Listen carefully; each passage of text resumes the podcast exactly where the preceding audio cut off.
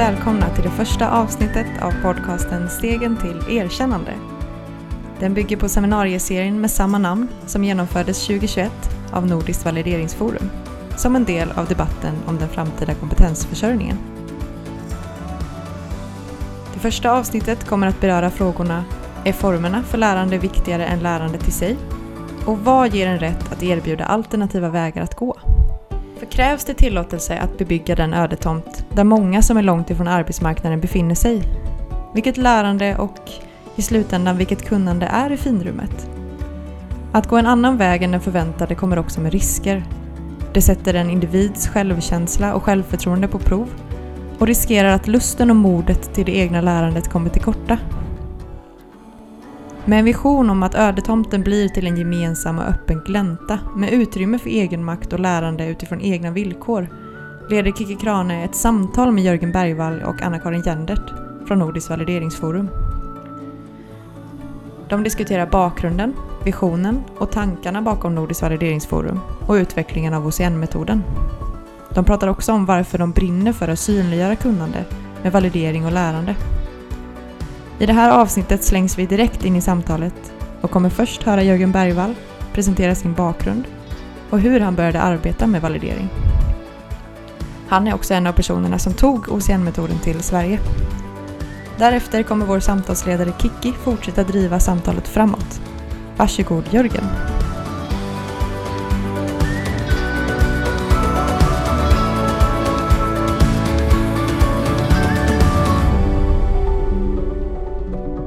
Så jag har jobbat inom i stort sett nästan, höll på att säga, de flesta områden utom det jag faktiskt blev utbildad till, och det var byggnadsingenjör.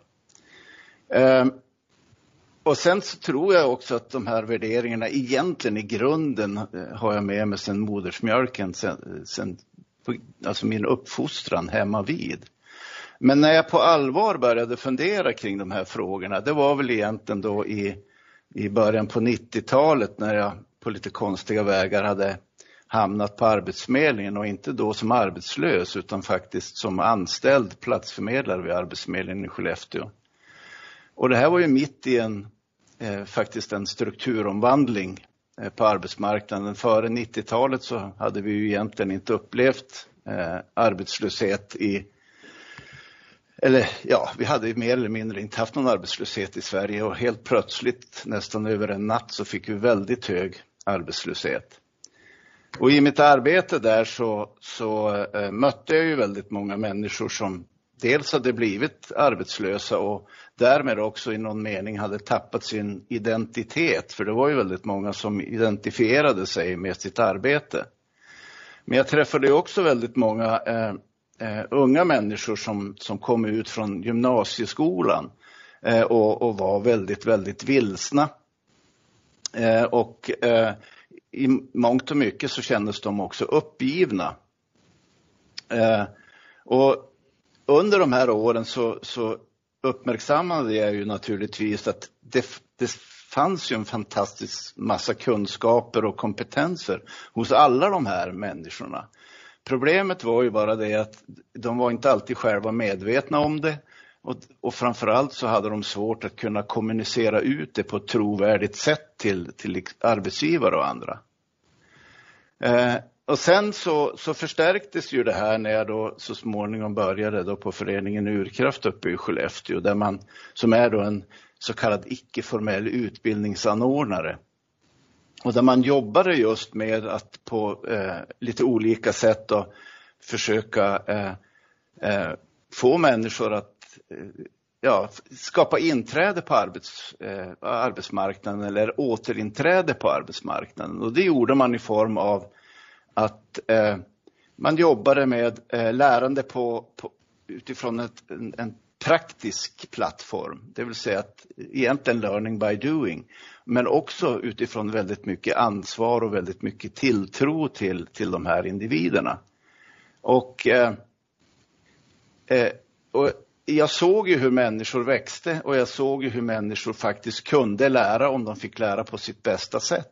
Problemet återigen var ju det att, att eh, eh, det här var svårt att kommunicera ut till omvärlden.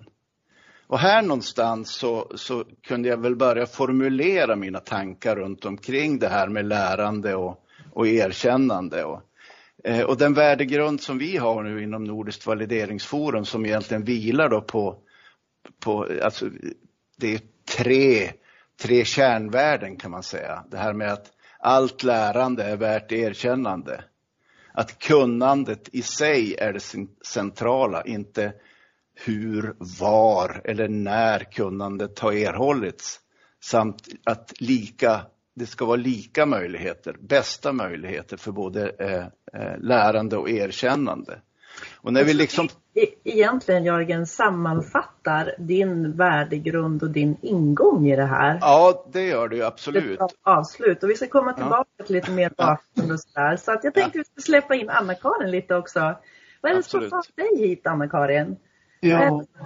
Värden och värderingar som stöttar dig i det här arbetet? Så ingången var, jag hade fått ett uppdrag av min styrelse när jag jobbade på Kroppsterapeuternas yrkesförbund som kanslichef. Där vi organiserade tre tusen fem hundra medlemmar som var zonterapeuter, massörer. Alltså de hade en fantastisk kunskap och kompetens. Men vad de hade lärt sig, det var ju på Axelssons och på andra privata skolor. Och det innebar att deras, deras kompetens var ju, eller det, det var icke formellt lärande. Och vi ville hitta en brygga för, för de kunde ju en jäkla massa grejer alla de här. Och det var en frustration. Så alltså, vi, jag hade en väldigt klok gammal rektor som satt med i styrelsen. Och hon hittade E Q F, alltså den europeiska ramverket för kompetenser. Och den kom ju någon gång tjugohundrasju tjugohundraåtta och den där låg grodde lite i oss.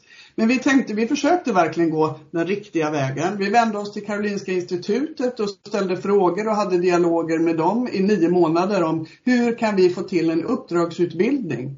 Men att få fram en uppdragsutbildning skulle kosta två miljoner tror jag. Och dessutom skulle sedan våra medlemmar som inte är de rikaste medlemmarna, för de brinner för det de gör och är lite dåliga på att ta betalt. Då skulle de få betala femtio tusen sen också för att gå i utbildningen. Och vi blev ju lite så här konfysa, för de behövde ju inte gå någon utbildning. De behövde ju bara få, ja, det här kan jag, det här kan jag, det här kan jag. Men det var så vi kom i kontakt med O C N-metoden i Sverige då. Vi är en av våra medlemmar faktiskt, Anna Lundqvist, som, som drev det här och sa att det går att validera.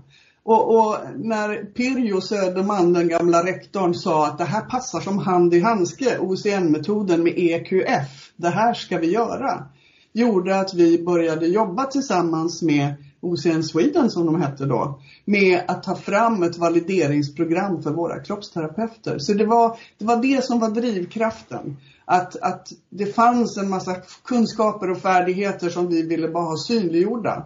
Och det vi älskade med E Q F, och sen senare nu som då, det tog sju år för Sverige att bestämma att vi skulle ha samma S E Q F. Men det är samma, samma ramverk för det här. Det var att, att branscherna fick rätt att sätta sin egen standard. Det var så lätt att det var någon läkare eller någon annan som skulle berätta vad man skulle kunna som massör. Och det kändes inte rätt. Men genom det här ramverket och genom det här sättet att arbeta så kunde vi hjälper våra medlemmar till att få synliggöra sin kunskap och kompetens.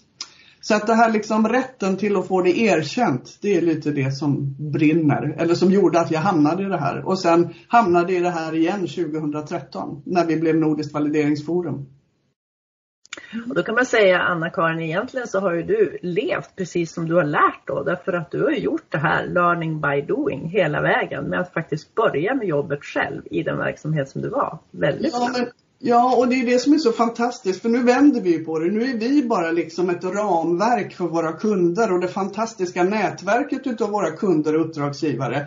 För vi gör ju ingenting. Vi tillhandahåller bara en struktur och en metod. Och tillsammans med våra kunder så skapar vi något helt fantastiskt. För att det, det är uppdragsgivarna alltså, som brinner för det här. Precis som vi brann för att det här måste vi kunna synliggöra. Precis som Urkraft brann för det här vill vi kunna synliggöra vad folk har kunnat. Och idag har vi kunder på både branschnivå som vill synliggöra sina yrkesbevis. Och sen också ner på arbetsmarknadsnivå när man ska närma sig och kunna göra ett inträde. Och det spelar ingen roll nivån, utan det man utgår ifrån, det är liksom syftet och målgruppen. Vad är det man vill uppnå och vad är det man vill kunna visa? För det mesta går att visa ja. på och ge erkännande för. Mm. Då leder det mig in på faktiskt att vi ska be Jörgen berätta lite grann. För att han var ju med från start, eller hur Jörgen? När O C N mm. kom till Sverige, Open College Network kom till Sverige. Mm. Eh, och många exempel togs ju från Storbritannien. Det är skillnad på Storbritannien och Sverige såklart. Vi har olika utbildningssystem till exempel. Men jag tänker att du skulle få berätta lite grann kring just det. Alltså Storbritannien kontra Sverige. Och ge lite goda exempel på, gärna både från England, Storbritannien där de har hunnit kanske mycket mycket längre än vi och jobbat med det mycket mycket längre. Men det visar också vad man faktiskt kan åstadkomma. Och lite goda exempel från Sverige så att vi får lite prakt- praktik i det här. Så varsågod Jörgen. Uh, ja, alltså uh, det var ju så här att... att uh...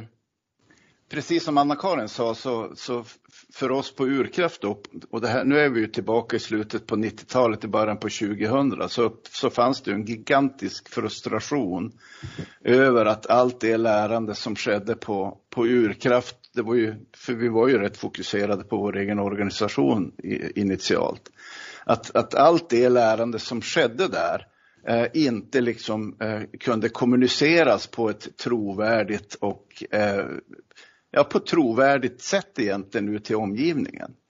Eh, och vi eh, försökte ju då själva skapa ett, ett system för att, att på något sätt just kunna synliggöra och erkänna och kommunicera ut det lärande som skedde, skedde på Urkraft. Och på lite märkliga vägar så kommer vi i kontakt och via ett E S F-projekt som vi jobbar i då med det, det som vi inte begrep någonting om egentligen från början. Detta med O C N i Storbritannien. Men ganska så snabbt så såg vi det att, att vi delade precis samma värdegrund. Just det här med att, att allt lärande är värt erkännande. Att det är kunnandet i sig som är det, det centrala och att det här med lika möjligheter, bästa möjligheter. Det delade vi eh, eh, fullt ut.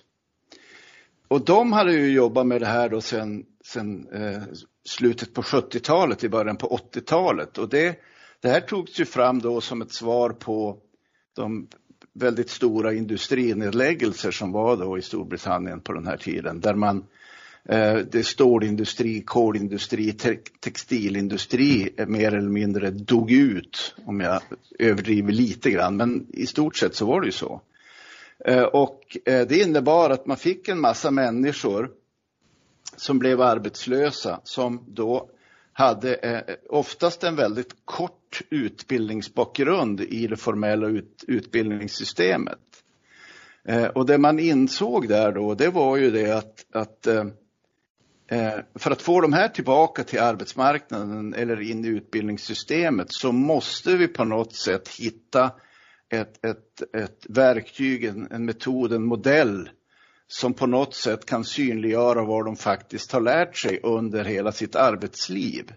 För man insåg också det orimliga i att alla skulle liksom börja om från början och gå, liksom alla skulle gå motsvarande svenskt gymnasium.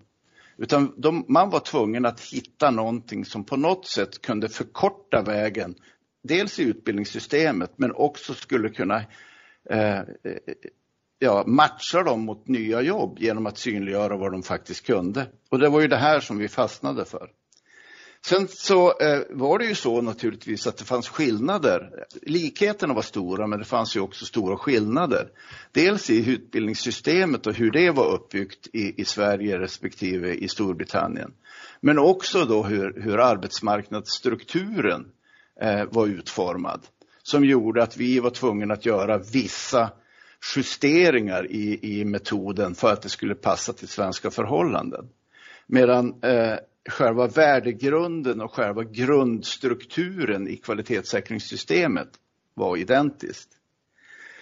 Och i England hade man ju kommit så pass långt då att eh, dels så jobbade man ju då med olika typer av branschorganisationer och de såg ju inte likadana ut som i Sverige.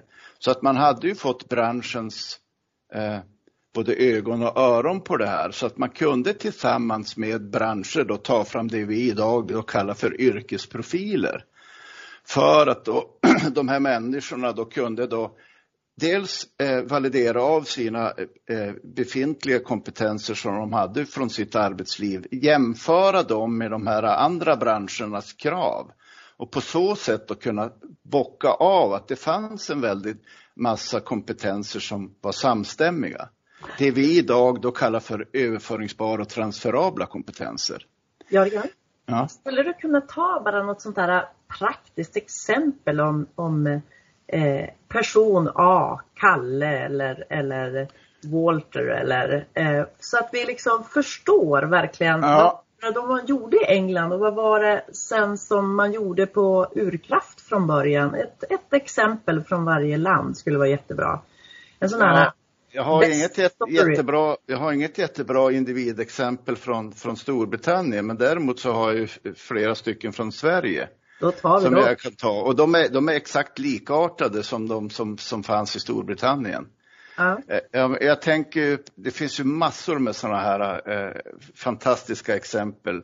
Men jag, jag tänker bland annat på en kille som fanns nere i, eh, i Mellansverige som hade... Eh, inte lyckats särskilt bra i skolan eh, och hamnade ju då så småningom på det som då hette individuella programmet.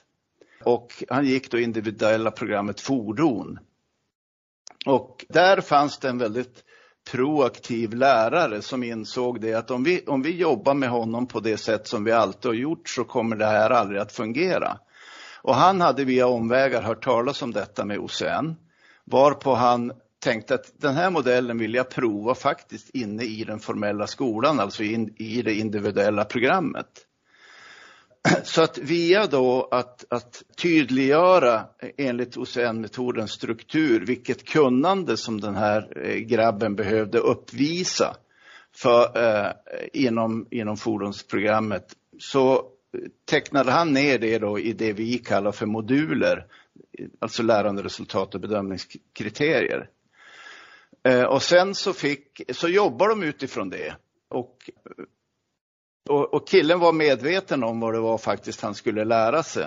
Och sen så fick han då via eh, eh, att han fick praktiska uppgifter som sen filmades. Och där han då med sina egna ord fick förklara vad det var han gjorde. Så kunde han alltså uppnå eh, ett kunnande som motsvarar de krav som branschen kräver. Vilket gjorde att han faktiskt direkt gick ut till jobb. Och sen så småningom också blev headhuntad till ett, ett, ett, ett, ett större företag inom bilindustrin. Och det var ju tack vare att man satte kunnandet i centrum. Mm. Inte formerna för examination.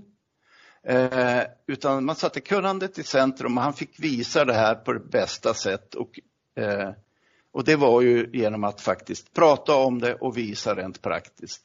Och den här typen av exempel har vi hur många som helst. När jag hör dig berätta det här då, då känner man ju verkligen att det här är så självklart. Alltså ja. Det är så självklart att det måste gå till på det sättet. Människor lär på olika ja. sätt men alla har någonting med sig. Ja.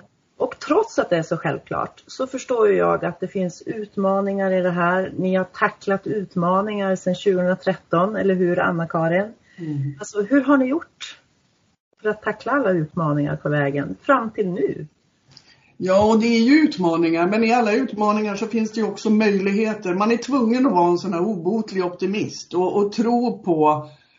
Att, att det är självklart precis som du säger, för det är ju det man tänker, men gud det är ju klart, det är ju så man har lärt sig genom alla tider, man har gått bredvid någon duktig yrkesman och fått lära sig, men, men det är lite protektionistiskt, alltså det här med att kunna ge erkännande och, och det är ju en sorg, men det är någonting som vi kommer komma tillbaka till lite längre fram i seminarieserien också, det här med alltså hur kan man, det här livslånga lärandet, var ska man checka in för att bli, liksom, få erkännande för det man har lärt sig på sitt senaste jobb och, och är det rättvist med validering? Tänk om jag kan någonting som andra kanske måste gå i skolan i två år för att göra, är det rättvist att jag får erkännande för det? Och likaså det här, hur kvalificerar man sig för den svenska arbetsmarknaden när man inte kommer från Sverige? Vi är ju lite knepiga. Så att många av de här bitarna kommer ju komma upp på ett annat sätt och diskuteras längre fram. Men det är utmaningar. Och det, det blir ju också utmaningar när våra styrande människor står och pekar och säger att alla måste gå i skolan. Eh, och, och då blir det ju många fler misslyckanden. Det finns ju sätt att jobba på. Att naturligt jobba i en praktik. Att jobba i ett lärlingsprogram på något sätt. Och, och kunna jobba och få erkännande för det man kan och lär sig på en arbetsplats eller i en praktik. När jag hör er båda så tänker jag så här att eh, det är självklart. Det finns massor med goda exempel. Men, men ni får ju också tackla de här utmaningarna. Och det kräver ju också att ni tillsammans med alla andra medarbetare i organisationen har uthållighet, mm. tålamod, förmåga att kommunicera det här. Mm. Och en viktig sak tänker jag när man kommunicerar, det är ju att kunna beskriva vad är what's in it for me? Vad är win-win situationen både för individ och arbetsgivare? Mm. Du bara skulle säga med en mening, Anna-Karin, vad är verkligen win-win eh, situationen både för individ och arbetsgivare? Nej, men det är ju att säkerställa att, att personer har rätt kunnande och får erkännande för det. Alltså på en arbetsplats. Det handlar ju om ar- säkerhet på arbetsplatsen och få medarbetare att växa. Ja. Vad säger du, Jörgen? Vad, vad är liksom win-win-perspektivet för både individ och arbetsgivare? Ja, jag hakar egentligen på lite grann av det Anna-Karin sa, men att, att, att faktiskt kunna ta tillvara på den enorma mängd kunskaper och färdigheter som vi faktiskt har i det här landet och att kunna med, med en tydlig struktur då liksom matcha då efterfrågan mot eh, eh, tillgång så att säga. Mm. Eh, och eh, det tror jag är absolut en av de största grejerna i det här. Därför att vi pratar mycket om det här med arbetskraftsbristen, alltså glappet mellan efterfrågad och tillgänglig kompetens. Men vi hävdar ju att det är egentligen inte det glappet består i, utan det är ju efterfrågan och synliggjord kompetens. Därför att väldigt mycket av det som faktiskt efterfrågas idag på arbetsmarknaden, det finns. Men det är ju bara det att vi har ju inte synliggjort det och vi har inte erkänt det.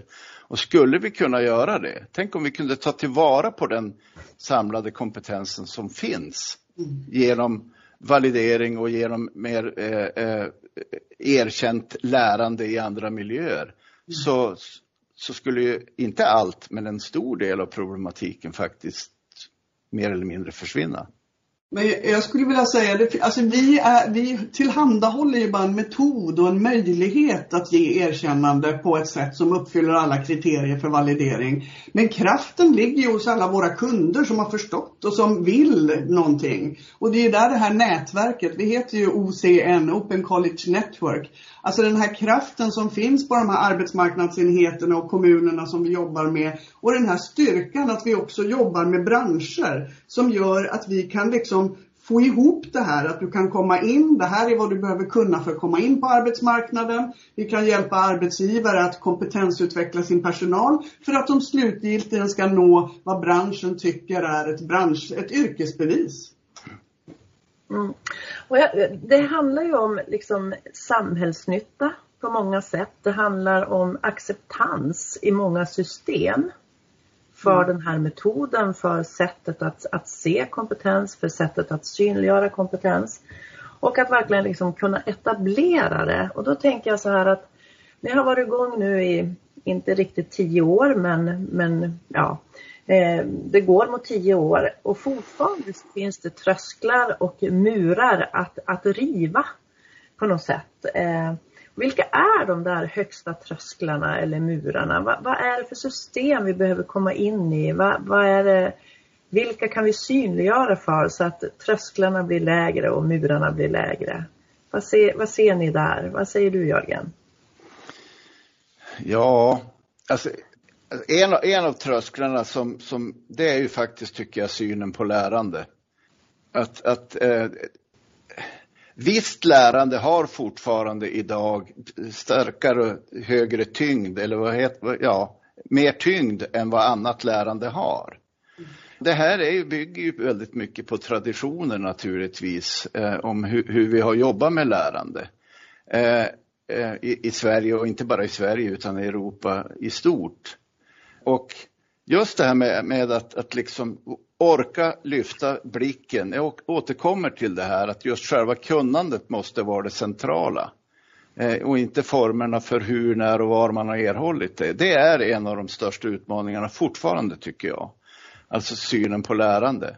Att är det riktigt okej? Okay? Och hur vet vi att det är riktigt okej? Okay? Det är en av de absolut största trösklarna som jag ser det. Mm. Anna-Karin, håller du med eller ser du andra, fler trösklar som vi faktiskt behöver ta oss över? Ja, nej, men det är ju stora strukturer. Alltså det, det är ju allt ifrån vad som upphandlas. Vad som kan upphandlas från arbetsförmedling och att det är det här stora utbildningsfokuset. Ska alla med så måste man få lära sig på olika sätt. Och alla kommer inte kunna gå i skolan och det finns andra sätt. Men, men sen det finns en kraft. Jag envisas med att liksom växla över. Det finns en kraft. Det finns organisationer. Alltså för det finns ju yrkesområden som inte heller har någon formell utbildning att gå. Som jag tänkte, jag har jobbat med återvinningsbranschen. Det fanns ingen kurs eller utbildning att gå för att bli erkänd där. Och där har ju vi jobbat fram de här yrkesprofilerna som också nu då är inplacerade i S E Q F. Som då har fått ett formellt värde och en inplacering på en nivå. Och jag tror på den där bryggan, för jag tror på samverkan. Det är så, alltså det visar ju forskningen också. Det är så vi når fram på bästa sätt. När man, när man får folk att lära sig det som arbetsgivarna efterfrågar. När man övar på rätt ord i den svenskan man ska lära sig. Att man får göra det i en kontext och i en miljö där lärandet finns. Och där det finns duktiga yrkesmän som kan visa och stötta ett lärande. Ja. Eh, det jag har, det är, vi måste liksom eh, lyfta fram det här att synliggöra lärandet och inte ha fokus på den formella examinationen. Och det hänger ju också ihop lite grann med rubriken, tänker jag. Vem har gett oss lov till det här? Mm. Det borde vara självklart att vi har lov att synliggöra lärande på många olika sätt. Och också som du säger, du säger det här samverkan, Anna-Karin. Mm. Att framgång handlar ju väldigt många gånger om att samarbeta och samverka för att man ser det här gemensamma visionen eller målen och att vi kan bidra på olika sätt till det. Och då tänker jag lite grann så här, vilka ser ni? Både kanske personifierat men också vilka system, organisationer som kan bidra till att det här faktiskt får den acceptans och Det det, det, det det förtjänar och att det liksom blir etablerat i Sverige ungefär på samma sätt som det är etablerat i Storbritannien. Vilka kan bidra till det och på vilka nivåer finns de människorna eller organisationerna? Anna-Karin, vill du börja? Ja, alltså jag, jag tror, alltså det är synen på lärande. För lärande, alltså vi har inte ens ett ord för någon som, en lärare borde ju vara någon som går och lär sig någonting nytt. Men hos oss är det en pedagog. Vi har inte hittat något bra ord förutom orden som den formella skolan använder. Då är man en elev, men då är man oftast ung. Men, men vad är man när man liksom... Är man, är, är man en, en läring eller är man en, vad, vad är man när man lär sig livslångt? Så att det, det är strukturerna och synen på lärandet som måste vidgas och att det inte behöver stå skola på huset för att det ska ge ett värde. Mm. Men vem kan, hjälp, vem kan hjälpa Nordiskt Valideringsforum att komma, ta stegen närmare en formell etablering och att man ser det här som en stor samhällsnytta? Ser du liksom någon... Organisation, person, vilka är viktiga i sammanhanget? Men, och det, det är lite att droppen uttorkar stenen, det är ju det. Alltså, vi jobbar ju, alltså, det är våra kunder som gör jobbet. Vi är ju bara en struktur för att hjälpa till med det här synliggörandet och, och, och, och, och ett strukturerat lärande på ett bra sätt. Så att vi har fantastiska kunder. Alltså, det bubblar ute på arbetsmarknaden. Man inte vill något hellre än, än att hjälpa. Alltså de har ju ibland omöjliga uppdrag. Eh, att, att få in en kvinna från utifrån som är fyrtio år, som inte är så bra på att läsa och skriva, som aldrig har jobbat i sitt liv. Att få in henne och lyckas få henne i en gymnasieexamen. Nej, men det är ju liksom inte rimligt. Men däremot så kan ju den här kvinnan en väldig massa saker. Och då måste man ju utgå ifrån vad hon kan och vad hon kan hamna och vad hon kan göra nytta så att hon passar hos oss. Så att det är våra kunder som har kraften, precis som organisationerna som bygger yrkesprofiler och där vi tillsammans med våra kunder alltid tvingar ner den här, inte bara sätta nivån här uppe, vad ska man kunna för ett riktigt yrkesbevis, utan vi säger alltid också, vad behöver man då lära sig på en arbetsmarknadsenhet eller i en arbetsmarknadsinsats för att bli anställningsbar, men att det här hänger ihop, det är det som är det viktiga. Så att vi vill ha fler kunder alltså som brinner för att kunna få människor att växa. Och att vi tillsammans med våra kunder kan synliggöra det lärandet som växer varje dag. Det är det som är styrkan. Det man samverkar med redan idag och de kan bli många, många fler. Jörgen, har du några tankar kring det här? Liksom, hur, hur etableras och fastställer vi det här systemet som en fantastisk möjlighet både för individ, arbetsgivare, branscher och samhället i stort? Mm. Uh, ja, alltså, det här byggdes ju med ett underifrån perspektiv. Det, det var ju så, det var ju liksom på gräsrotsnivå det här, det här uh, poppade upp så att säga. Och det är ju så det har byggts. Alltså, alla så, det är ju de som vi samarbetar med som också fortsätter att bygga det här utifrån att man delar en gemensam syn kring det här med lärande och vad som behövs för att vi ska ha ett, ett sammanhållet samhälle. Eh, och jag tror att fortsättningsvis så är det också den vägen vi ska gå, att liksom bygga det här underifrån tills, jag tror det var Margaret Thatcher som sa vid flera, flera olika tillfällen. Hon ställde sig upp och så sa hon Tina. Det fick vi faktiskt lära oss från O C N i, i, i Storbritannien. Och Tina stod för there is no alternative.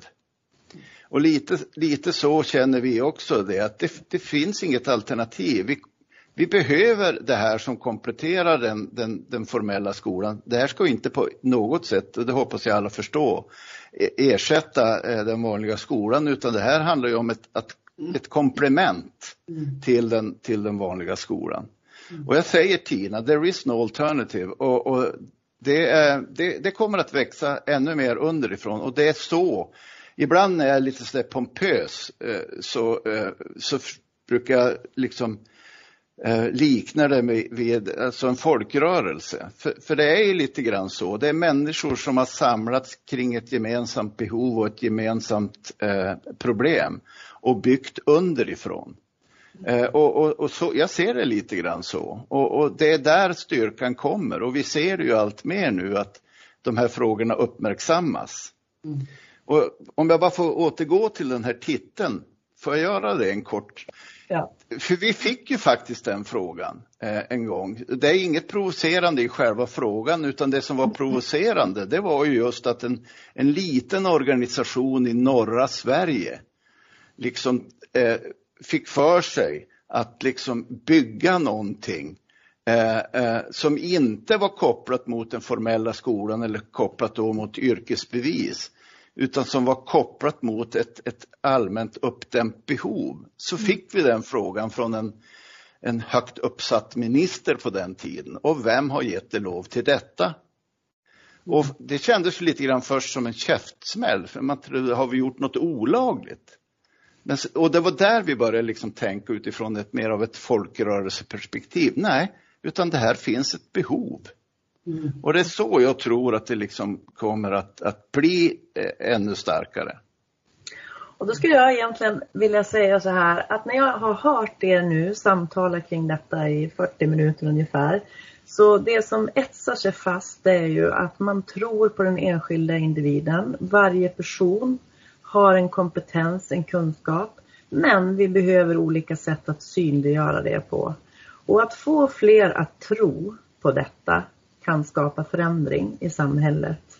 Så att därmed också en jätte, jättestor samhällsnytta. Jag vill tacka er så jättemycket. Jag vill bara säga något ord om bildning som faktiskt Ellen Kay sa, som jag tycker är så himla sant. Och det blir avslutning på det här. Bildning, det är det som är kvar sen vi glömt allt vad vi har lärt. Och det är precis det som vi jobbar med. Stort tack för att du har lyssnat på podden Stegen till erkännande. Vill du läsa mer om kompetensförsörjning och validering? Gå in på vår hemsida på valideringsforum punkt se snedstreck rapporten. Där kan du beställa boken Stegen till erkännande, där vi bland annat samlar diskussionerna och tankarna från poddavsnitten. Stort tack till våra deltagare och till dig för att du har lyssnat.